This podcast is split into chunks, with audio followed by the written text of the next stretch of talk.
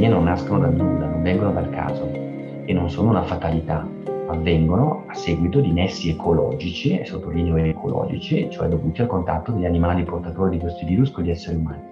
Questi contatti stanno aumentando le pandemie diventano più frequenti e più pericolose perché noi abbiamo oggi un rapporto malato e predatorio con l'ambiente che andiamo a devastare. Quindi, come dire, qui da filosofo della scienza tu puoi giungere a questa conclusione. I vaccini sono una meravigliosa invenzione biotecnologica che ci porterà fuori da questa emergenza, ma se non lavori sulle cause ecologiche, evolutive, remote, profonde, non hai ridotto il rischio che succeda di nuovo. Questo è quello che un evoluzionista ti può insegnare.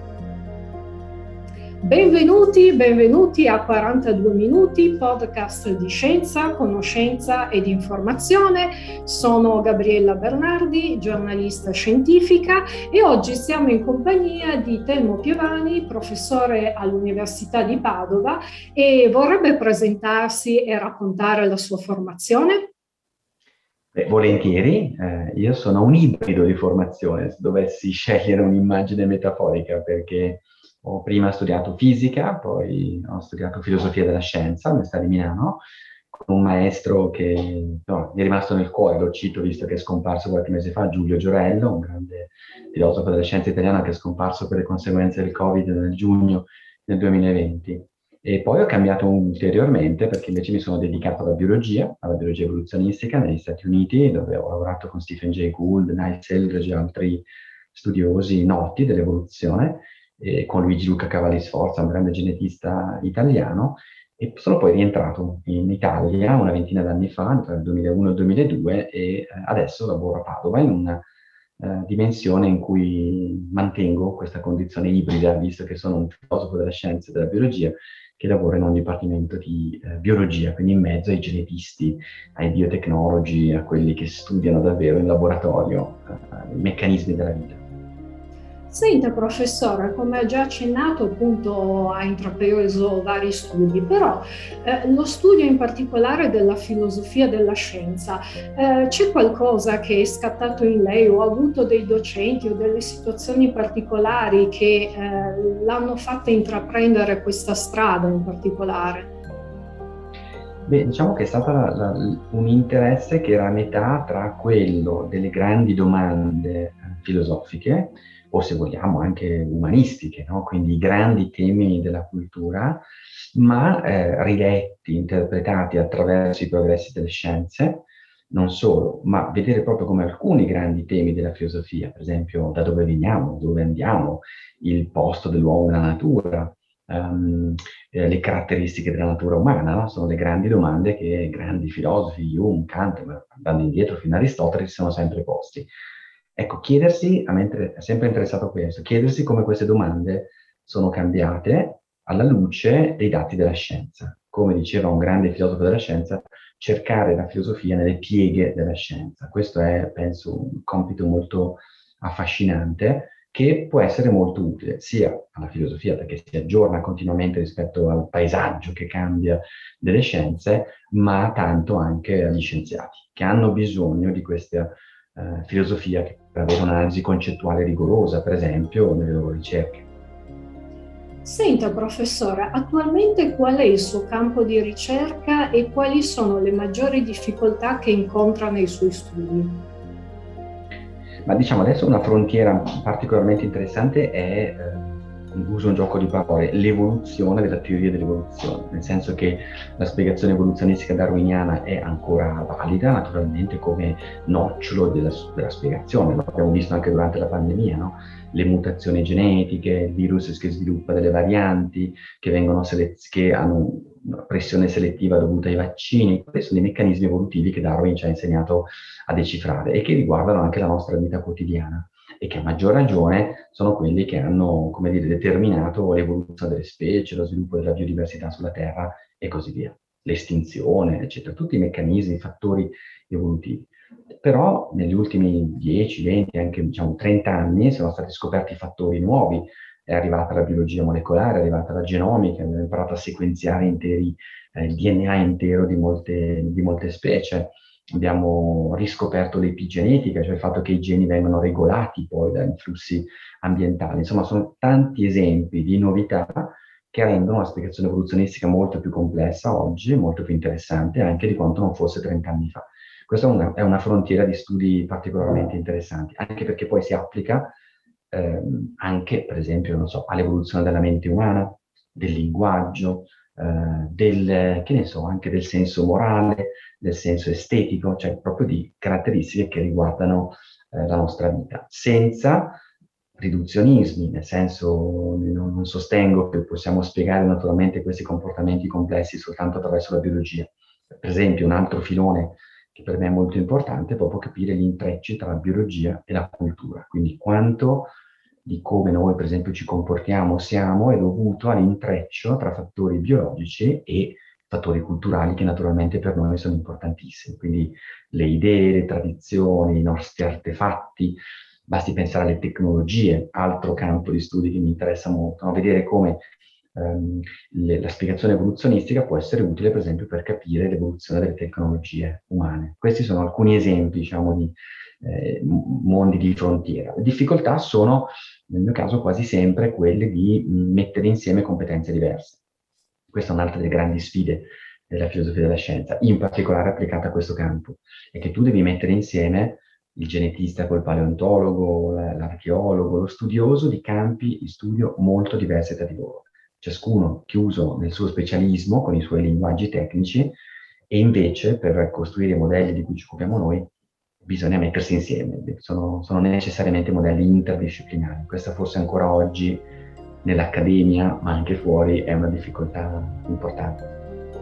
Senta, professore, con questo suo ampio bagaglio formativo, si sente più un umanista o uno scienziato? Nel senso, con quale mentalità si approccia quando intraprende una ricerca? Eh, beh, quando intraprendo una ricerca, senz'altro molto più scientifico, quindi scienziato naturalmente, nel senso che appurato che non esiste un metodo scientifico, ma ne esistono diversi, ovviamente declinati in base alle diverse discipline, quindi il mestiere del fisico è molto diverso da quello del biologo e tutte e due sono molto diversi dal mestiere di un medico, tanto per, per fare qualche esempio. Quindi nel campo delle scienze della vita e applicando il metodo delle scienze della vita ehm, ci si inoltra nella ricerca però a differenza di un approccio scientifico, se vuoi, eh, meramente quantitativo, eh, esclusivamente tecnico, noi ci mettiamo dentro l'elemento filosofico, umanistico, quindi facciamo quella che viene chiamata nel nostro campo una scienza qualitativa, cioè dove è importante la domanda di ricerca che ti fai. Quindi come costruisci l'ipotesi, come costruisci le tue argomentazioni, le metti a confronto con altre. E tra l'altro voglio ricordare che l'Italia è eh, famosa nel mondo per la, la scienza qualitativa, cioè noi abbiamo ricercatori bravissimi proprio in questo. Quella quantitativa la fanno quelli che hanno tanti soldi e l'Italia purtroppo non è mai di tanti della ricerca. Noi abbiamo fatto di necessità virtù sviluppando questo aspetto, diciamo, della, ricerca scientifica, quella che viene anche chiamata ricerca di base, no? la ricerca pura, quella mossa dalla pura curiosità di capire come funzionano i meccanismi della natura, che mi permette di aggiungere, guarda caso, poi e anche quella ricerca che ha poi delle applicazioni inaspettate straordinarie. Bene, senta, siamo curiosi di capire la giornata tipo di un filosofo della scienza. Potrebbe descriverci una sua giornata di studio? Ma nel mio caso è molto disordinata, nel senso che eh, occupandomi di tante cose diverse implica una parte naturalmente che riservo sempre allo studio, che poi è legata naturalmente alla lettura di un articolo scientifico, oppure la scrittura, che poi è un, per me è un'occasione fondamentale di studio, quindi io mi riservo sempre uno spazio per la scrittura di libri e di saggi, perché poi è, è, è, lo strumento che ti obbliga a, a continuare a rimanere aggiornato eh, e studiare. Poi ci sono eh, naturalmente come docente universitario gli impegni didattici, e quindi le lezioni, gli impegni istituzionali, ahimè, perché poi sono anche delegato del rettore all'Università di Padova e quindi ho eh, tutta una serie di impegni legati a questo, e poi quella che noi oggi chiamiamo in università la terza missione, che è una parola brutta che poi vuol dire comunicazione sostanzialmente, io ne faccio tantissima e quindi progetti appunto come podcast o progetti televisivi o progetti in teatro, eh, questo mi portano via tanto tempo, ma mi divertono moltissimo perché Eh, io penso che oggi, a parte che è un dovere questo, quando stavo negli Stati Uniti, la prima cosa che mi hanno insegnato è guarda qui fai ricerca, ma poi quello che tu scopri lo devi raccontare, lo devi spiegare, lo devi comunicare al pubblico con i linguaggi nuovi. Quello che noi dobbiamo fare oggi, che è un po' una frontiera che mi affascina molto, è eh, mescolare linguaggi nuovi per fare comunicazione della scienza. Quindi raccontare la scienza per il suo valore anche narrativo, come serbatoio di storie, eh, di idee, eh, di concetti che possono essere emozionanti se raccontati insieme con la musica, con il teatro, con la comicità, con, con le arti, insomma questo è una cosa molto bella per me, piace molto. Senta, prima di arrivare appunto alla parte divulgativa, le chiedo ancora che cosa la appassiona di più nella sua professione, ovvero eh, quali sono le soddisfazioni e se ci sono stati anche dei insuccessi o delle cose negative. Ecco. Beh sì, successi tanti, cose negative sicuramente tante sono quelle sfide che poi ti permettono di robustirti naturalmente. Innanzitutto perché ho cominciato a fare fisica, per esempio, quello è stato il mio primo fallimento, ho capito per fortuna abbastanza presto che non era eh, la mia strada, e questo lo dico sempre anche ai ragazzi che mi chiedono consigli, no? esplorate e poi accettate anche l'errore e accettate il, il, il, fallimento. E poi ci sono tanti nemici di tutto quello che ho detto io, quindi eh, nemici sono per esempio quelli, e ce ne sono ancora tanti anche tra i miei colleghi che pensano per esempio che fare comunicazione della scienza sia una perdita di tempo o, o addirittura che sia sminuente, per cui se lo fai sembra quasi che vali di meno. Io mi ricordo quando sono tornato agli Stati Uniti mi è capitato eh, che c'era ancora questa idea in Italia, no? che fare comunicazione e scienza è una cosa che fanno quelli che stanno per andare in pensione, che non sono più veri scienziati. Questo è uno stereotipo, un pregiudizio contro il quale ho lottato tanto. Eh, l'altro avversario per me sono le stupidità delle chiusure eh, accademiche, eh, disciplinari e quindi le, le, le, gelosie di chi coltiva un suo orticello, orticello accademico. Questo non, non è più tempo, eh, sono ormai comportamenti fuori del tempo. Se noi guardiamo le grandi riviste scientifiche, oggi i lavori più belli sono lavori interdisciplinari in cui ci sono molte firme di scienziati appartenenti a campi di studio eh, diversi. Viceversa, soddisfazione per me resta la scoperta inaspettata, cioè il fatto che tu stai esplorando eh, qualcosa perché magari ti sei messo in testa una certa domanda di ricerca, un certo percorso e poi mentre cammini facendo trovi tutt'altro e quello è, è, che di solito è molto molto più interessante di quello che avevi in testa tu e, e quello per me resta un mistero bellissimo, no? è come se la natura fosse molto più grande della nostra immaginazione, quindi ci sorprende e questo è una grandissima soddisfazione in generale nel campo della scienza. Sì, la, la forma della serendipità la serendipità Esattamente. Diciamo, accompagna, accomuna vari scienziati in tutte le fasi, in tutte le epoche. Bene, venendo invece alla parte divulgativa, lei come già accennato e come molti dei nostri ascoltatori eh, la conoscono in campo divulgativo, quindi è impegnato in seminari, conferenze, libri, allestimenti di musei e, tea- e allestimenti teatrali. Eh, perché pensa sia così importante comunicare la scienza tasto battuto da come già accennato prima, ad esempio sul suolo americano, perché dovrebbe anche essere così importante qui a casa nostra. Ma dunque, dipende un po' dal contesto culturale, nel senso che quando negli Stati Uniti, appunto, Gould e questi miei maestri mi, mi dissero quella cosa, la dissero eh, con la chia- classica impostazione anglosassone, ovvero, guarda, tu fai ricerca, eh, ricevi fondi pubblici, nel caso di Dovero lì erano molti anche privati, mancano tanto in Italia, però mi ricordo le serate con i mecenati che ci davano i soldi per fare la ricerca, per... e quindi come dire, diventa un obbligo, no? nel senso tu a chi ti dai i soldi per fare ricerca devi essere, devi essere, trasparente con queste persone, devi spiegare cosa stai facendo e come stai usando questi soldi. Quindi questa è la classica impostazione del mecenatismo eh, anglosassone e del, del, finanziamento anglosassone, che ovviamente è vera anche in Italia.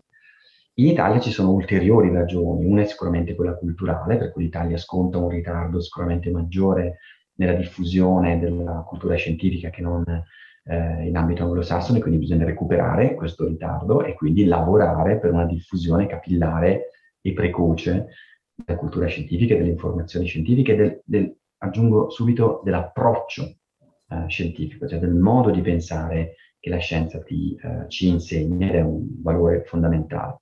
Per esempio l'antidogmatismo, lo scetticismo, il non avere mai verità con la V maiuscola, ma sempre verità con la V minuscola. Eh, insomma, questi sono valori fondamentali anche dal punto di vista culturale. Eh, la, aggiungerei come terza ragione proprio questa culturale, cioè eh, scienza non è eh, un insieme di tecniche, ma è una, una forma di sapere che deve dialogare con tutte le altre, con la filosofia, con le arti e così via.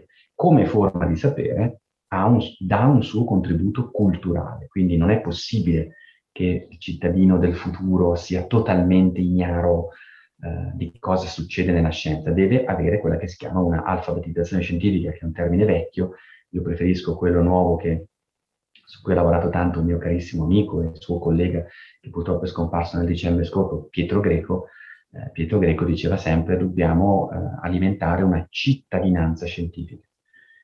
A me piace molto questa espressione, una democrazia della conoscenza, vuol dire eh, capire che un, un, paese moderno che vuole essere innovativo, che vuole crescere, lo può fare soltanto condividendo la conoscenza. E condivisione è una parola importante, vuol dire che le, conoscenze scientifiche non sono di nessuno, ma sono un bene comune, proprio per creare cittadinanza scientifica. Quindi è un alto valore etico, ecco, quello di fare comunicazione della scienza. Per questo sono d'accordo con l'imprinting che mi hanno dato, che non è una scelta.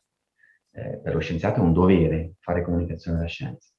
E aggiungo che ce ne siamo proprio accorti durante la pandemia, di quanto gli scienziati avrebbero avuto bisogno di essere un po' più preparati eh, nel comunicare la scienza, perché sono stati fatti tanti eh, errori.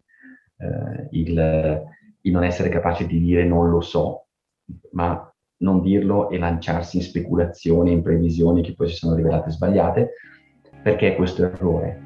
Perché non ti rendi conto che quando fai comunicazione della scienza, e per me questo è importantissimo, devi comunicare sì i contenuti del tuo lavoro, quindi i tuoi risultati, ma mentre lo fai devi anche raccontare il metodo, cioè il processo che ti ha permesso di arrivare a quei risultati. E quando non sei sicuro, lo devi dire e devi spiegare perché la scienza è ancora incerta su un certo risultato, perché così facendo spiega al pubblico come lavora lo scienziato e quindi insomma c'è molto da lavorare anche na- all'interno della comunità scientifica per, eh, e in collaborazione ovviamente con i giornalisti scientifici per fare buona comunicazione della scienza. Sicuramente, ma venendo invece a un tema molto curioso e all'uscita di un suo ultimissimo libro, eh, mh, tra l'altro il titolo le lo lascio dire perché è veramente interessante, vorrebbe parlarci di questo testo e soprattutto come è nato e eh, chi dovrebbe leggerlo. Dunque, è un viaggio nell'Italia dell'antropocene ed è un gioco, come succede spesso, che come credo avvenga molto spesso non è pianificato, nel senso che è nato per caso, come è successo per molti miei libri, perché ho visto eh, qui a Padova dove lavoro, in un delizioso piccolo museo che è stato inaugurato due anni fa, un museo di geografia, il primo in Italia proprio dedicato solo alla geografia, che è una disciplina che a me piace tantissimo, che mi sono sempre piaciute tantissimo le mappe e, e i viaggi immaginari su, sulle mappe.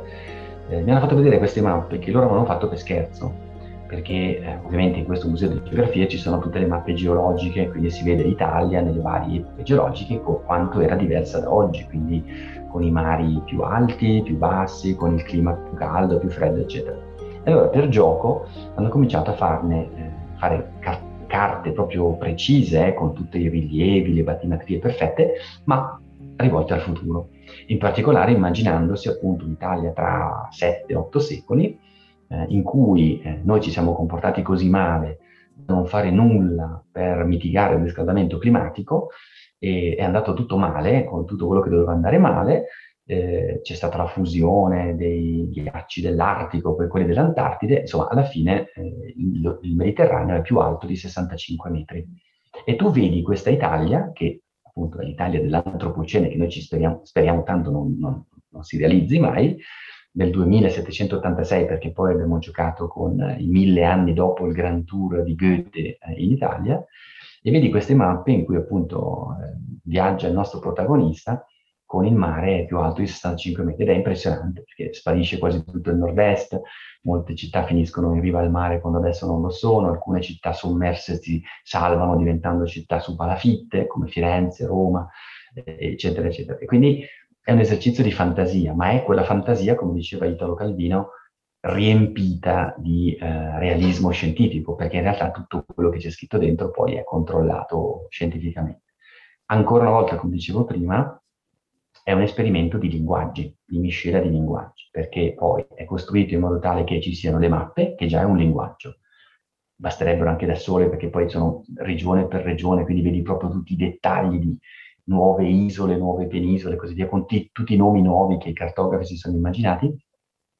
C'è il linguaggio della scienza, in questo caso la geografia, che non è mia, ma è di Mauro Barotto, che è un mio collega geografo, e io allora in questo caso ho detto, io cosa faccio? Mi metto a fare il filosofo della scienza teorico? No, faccio lo scrittore in questo caso, quindi ho immaginato una narrazione di fiction e quindi un protagonista che appunto viaggia, ri, rifà il Grand Tour di Goethe mille anni dopo in questa Italia e quindi dialogano questi tre linguaggi. Io penso che questa sia, come dire, una, una scelta importante quando si comunica la scienza, appunto, mescolare linguaggi diversi per dare chiaramente al lettore un'esperienza più ricca, per cui eh, il trucco, secondo me, è che è chiaro che dietro c'è un messaggio ambientalista, no? di sensibilizzazione, però ti arriva in modo indiretto e ti arriva attraverso il linguaggio della scienza, la visione delle mappe e un racconto piacevole, quindi attraverso la narrazione.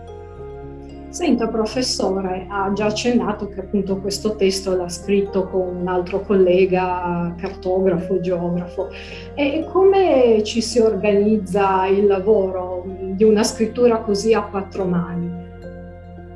Ma dunque, io su, sui lavori a quattro mani eh, ho sempre cercato di evitare quello che qualche volta si fa, e solo che poi però si vede eh, leggendo il libro, e cioè la semplice giusta posizione di eh, componenti diverse, no? Nel senso, io faccio la mia parte e poi la, la si mette insieme con quella dell'altro. Questo si percepisce perché poi non c'è omogeneità, non c'è uniformità. Bisogna fare un lavoro molto più faticoso, ovviamente più lungo, a ping pong, quindi a continuo rimbalzo, quindi uno scrive una parte, la fa leggere all'altro, l'altro con un punto di vista diverso la rivede, la corregge e la rimanda a quell'altro e viceversa, l'altro autore lo fa con le parti sue.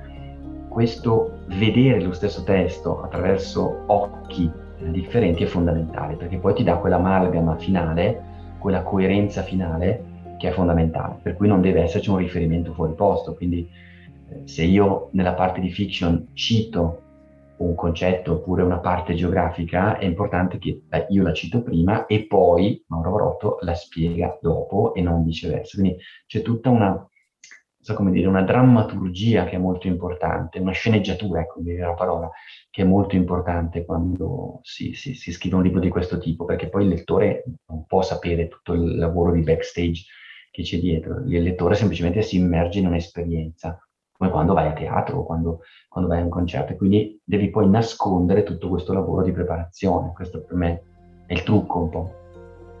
Invece a questo punto avrei io una curiosità. Lei ha accennato al grande filosofo tedesco Goethe e il suo viaggio, il Grand Tour in Italia. Se eh, fosse vivo in questa epoca e lei potesse dargli dei suggerimenti, quali tappe, quali luoghi eh, consiglierebbe per una sua formazione o conoscenza scientifica? Eh, questa è una bellissima domanda. Secondo me, eh, a occhio, diciamo che lui sarebbe molto attratto dal um, rifare un po' il viaggio che facevano poi i suoi successori nell'Ottocento, eh, come fece von Humboldt, che era un suo grande amico eh, poco dopo, e soprattutto Charles Darwin, che si definiva un allievo a sua volta di Fonungo, quindi c'è tutto una, una, un filo genealogico um, coerente. Perché? Perché Goethe aveva questa idea appunto degli archetipi formali, no? con i quali analizzare la biodiversità, quella che a quel tempo non si chiamava ovviamente biodiversità.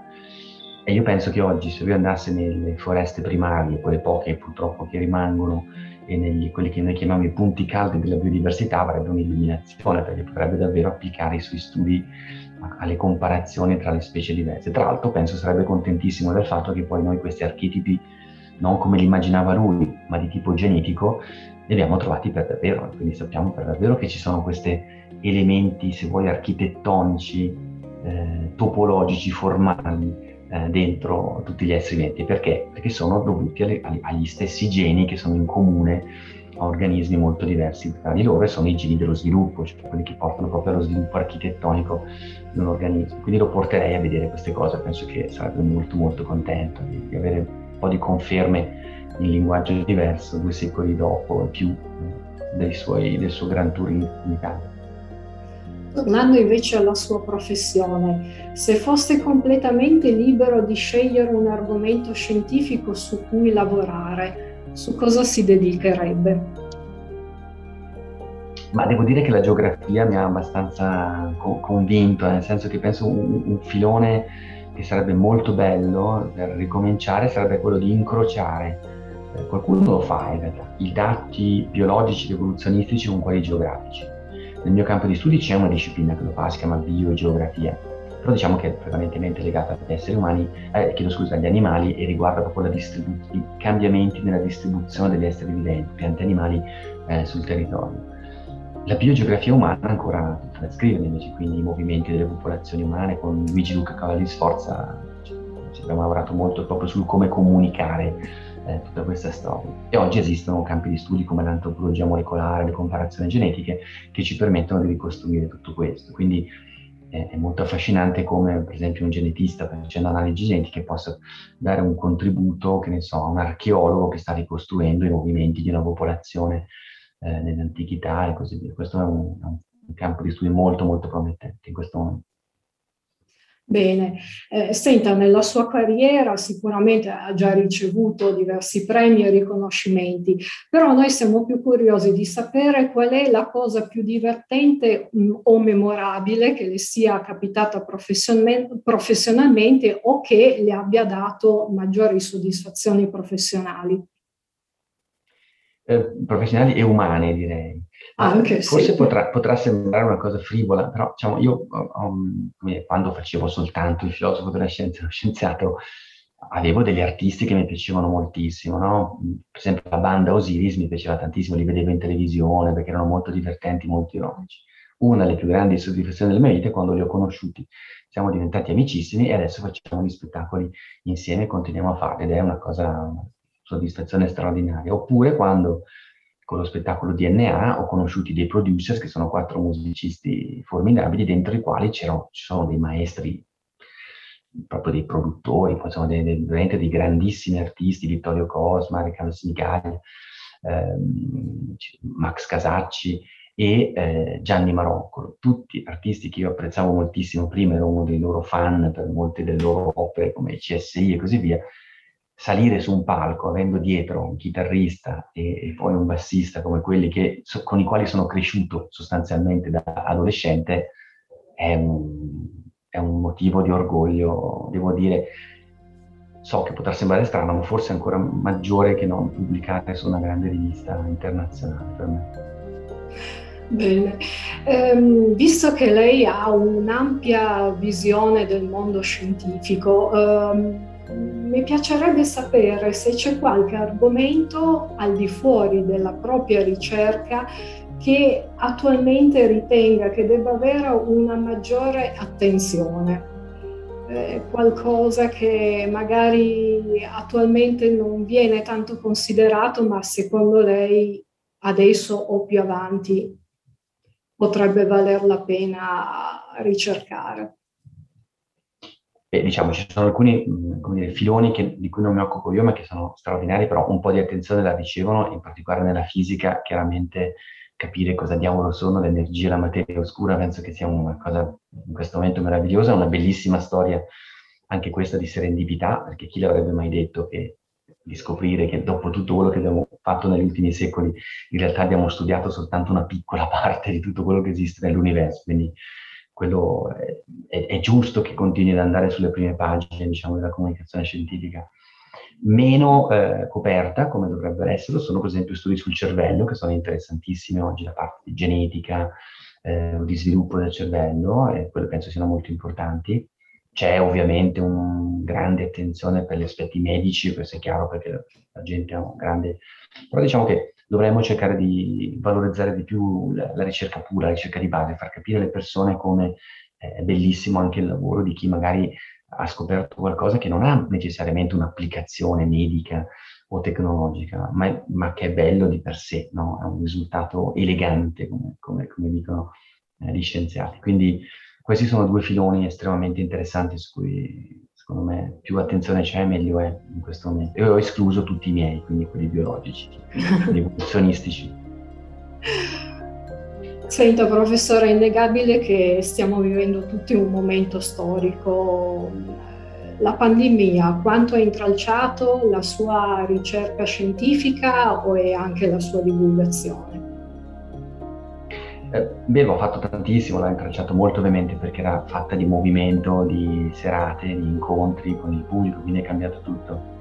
Ci siamo riconvertiti un po' tutti, l'ho fatto anch'io naturalmente, quindi non, non si contano i webinar e ogni giorno ormai hanno pro- proliferato nelle nostre vite, però non, non, la gente stanca, si percepisce, non è possibile ovviamente andare avanti così, quindi è chiaro che si dovrà tornare in presenza, stiamo già progettando e segnando le date per il ritorno anche sulle scene, che, che mi manca tantissimo, oltre che ovviamente le attività standard di conferenze, presentazioni e così via non sarà più la stessa naturalmente. Io, io nella mia carriera ho partecipato anche come direzione scientifica a tanti festival della scienza, che è un'altra, come dire, format, luogo, situazione in cui succedono cose molto belle perché accadono dentro una città, per strada. È chiaro che li stiamo ripensando perché saranno più digitali, più ibridi, le persone potranno ehm, fruirne nelle maniere più diverse, quindi sì, è cambiato il mondo, non c'è dubbio dobbiamo far tesoro di queste nuove tecnologie che in realtà nuove poi non erano, potevamo usarle anche prima, ma c'è stata una tragedia che ci ha obbligato ad usarle improvvisamente. Senta, uh, professore, lei già ha accennato prima ai giovani. Uh, quali consigli potrebbe dare a chi volesse intraprendere il suo cammino di, eh, di studi e di ricerca? Beh, nel mio caso ormai eh, si è delineata un po' il percorso, ovvero prima ormai cioè, la scienza è andata talmente avanti, ci sono tale specializzazione di linguaggi che prima il mio consiglio è di farsi una buona eh, base su una disciplina scientifica. Quella che si vuole sono tutte estremamente interessanti, dalla chimica che ti permette di fare l'economia circolare, alla fisica, alla biologia. E poi se eh, interessa dire, un approccio teorico, ci sono poi dei dottorati di ricerca, dei master che ti permettono di acquisire quegli strumenti filosofici che poi comunque puoi avere con il tuo studio eh, personale che ti permettono di dare delle chiavi di lettura teoriche e filosofiche alla tua disciplina scientifica. Fare l'inverso diventa sempre più difficile, cioè avere una formazione squisitamente filosofica e poi appiccicarci sopra, aggiungerci sopra una scientifica. Si può ancora fare, però è molto molto più complicato, è molto più lungo e il risultato non è garantito. Senta professore, c'è qualcosa di cui vorrebbe ancora parlare o che ha piacere o se ho dimenticato qualcosa di importante? No, forse ribadire ancora che nel caso della pandemia, come discutevamo adesso, ehm, una disciplina come la mia, quindi di ricerca pura, in particolare sul passato, no? la biologia evoluzionistica, in realtà ti dice un sacco sul presente, perché quello che è successo deve essere letto in una chiave evolutiva per due ragioni. La prima perché è un processo evolutivo, quindi nei prossimi mesi il grande tema sarà come evolvono le varianti e come noi siamo capaci di far evolvere i vaccini per rispondere a queste varianti. Quindi questa è una tipica dinamica evolutiva che noi chiamiamo di regina rossa, perché è come la regina rossa di Lewis Carroll che deve correre sempre più veloce per, star, per stare al passo con l'ambiente. Questa è la prima ragione. Ma c'è una seconda che non abbiamo detto, che uh, io, io ci tengo molto, le pandemie non nascono dal nulla, non vengono dal caso e non sono una fatalità avvengono a seguito di nessi ecologici, e sottolineo ecologici, cioè dovuti al contatto degli animali portatori di questi virus con gli esseri umani. Questi contatti stanno aumentando e le pandemie diventano più frequenti e più pericolose perché noi abbiamo oggi un rapporto malato e predatorio con l'ambiente che andiamo a devastare. Quindi, come dire, qui da filosofo della scienza tu puoi giungere a questa conclusione. I vaccini sono una meravigliosa invenzione biotecnologica che ci porterà fuori da questa emergenza, ma se non lavori sulle cause ecologiche, evolutive, remote, profonde, non hai ridotto il rischio che succeda di nuovo. Questo è quello che un evoluzionista ti può insegnare. Sento, professore, il tempo è volato ad ascoltarla e come di consueto, prima di ringraziarla e salutarla, ehm, facciamo la domanda che ormai è diventata eh, una domanda classica al termine di queste interviste. Se per caso il 42 è un numero presente nella sua vita professionale o personale, è solo un gioco, è questo. Assolutamente sì, ma anche di quella scientifica nel mio caso. C'è una coincidenza perché io ho lavorato tantissimo sul tema della contingenza dell'evoluzione, quindi sul non senso dell'evoluzione, ovvero che non c'è un processo in cui è già scritto tutto all'inizio e non c'è una formula che descrive tutto. Io mi ricordo benissimo quando ancora studiavo dopo l'università che eh, Richard Dawkins eh, scriveva e parlava del suo carissimo amico Douglas Adams, eh, quello appunto della guida galattica per autostoppisti, e diceva, eh certo, l'evoluzione è un processo contingente, leggete Douglas Adams e la risposta a tutte le domande è 42. E, e, ed è geniale, no? nel senso che eh, c'è dentro un sacco di filosofia, ovvero tutte le nostre ossessioni per cercare un senso, una risposta a tutto quanto, e invece la risposta è 42. Quindi sì, assolutamente, ed è proprio nel mio caso pertinente con il non senso eh, dell'evoluzione umana, che poi è il suo bello, perché un non senso significa che evolvere significa esplorare il possibile, perché vuol dire che non era scritto tutto fin dall'inizio e quindi, eh, come scrive Antonio Machado in quella bellissima poesia, il cammino si fa nell'andare e non è già scritto all'inizio. Splendido. Io la ringrazio tantissimo per il tempo che ha voluto dedicarci e ringrazio ovviamente anche gli ascoltatori e le ascoltatrici. Quindi grazie professore e ovviamente... Grazie do... a lei e a tutti gli ascoltatori. Grazie e do appuntamento alle prossime puntate. Grazie. A presto.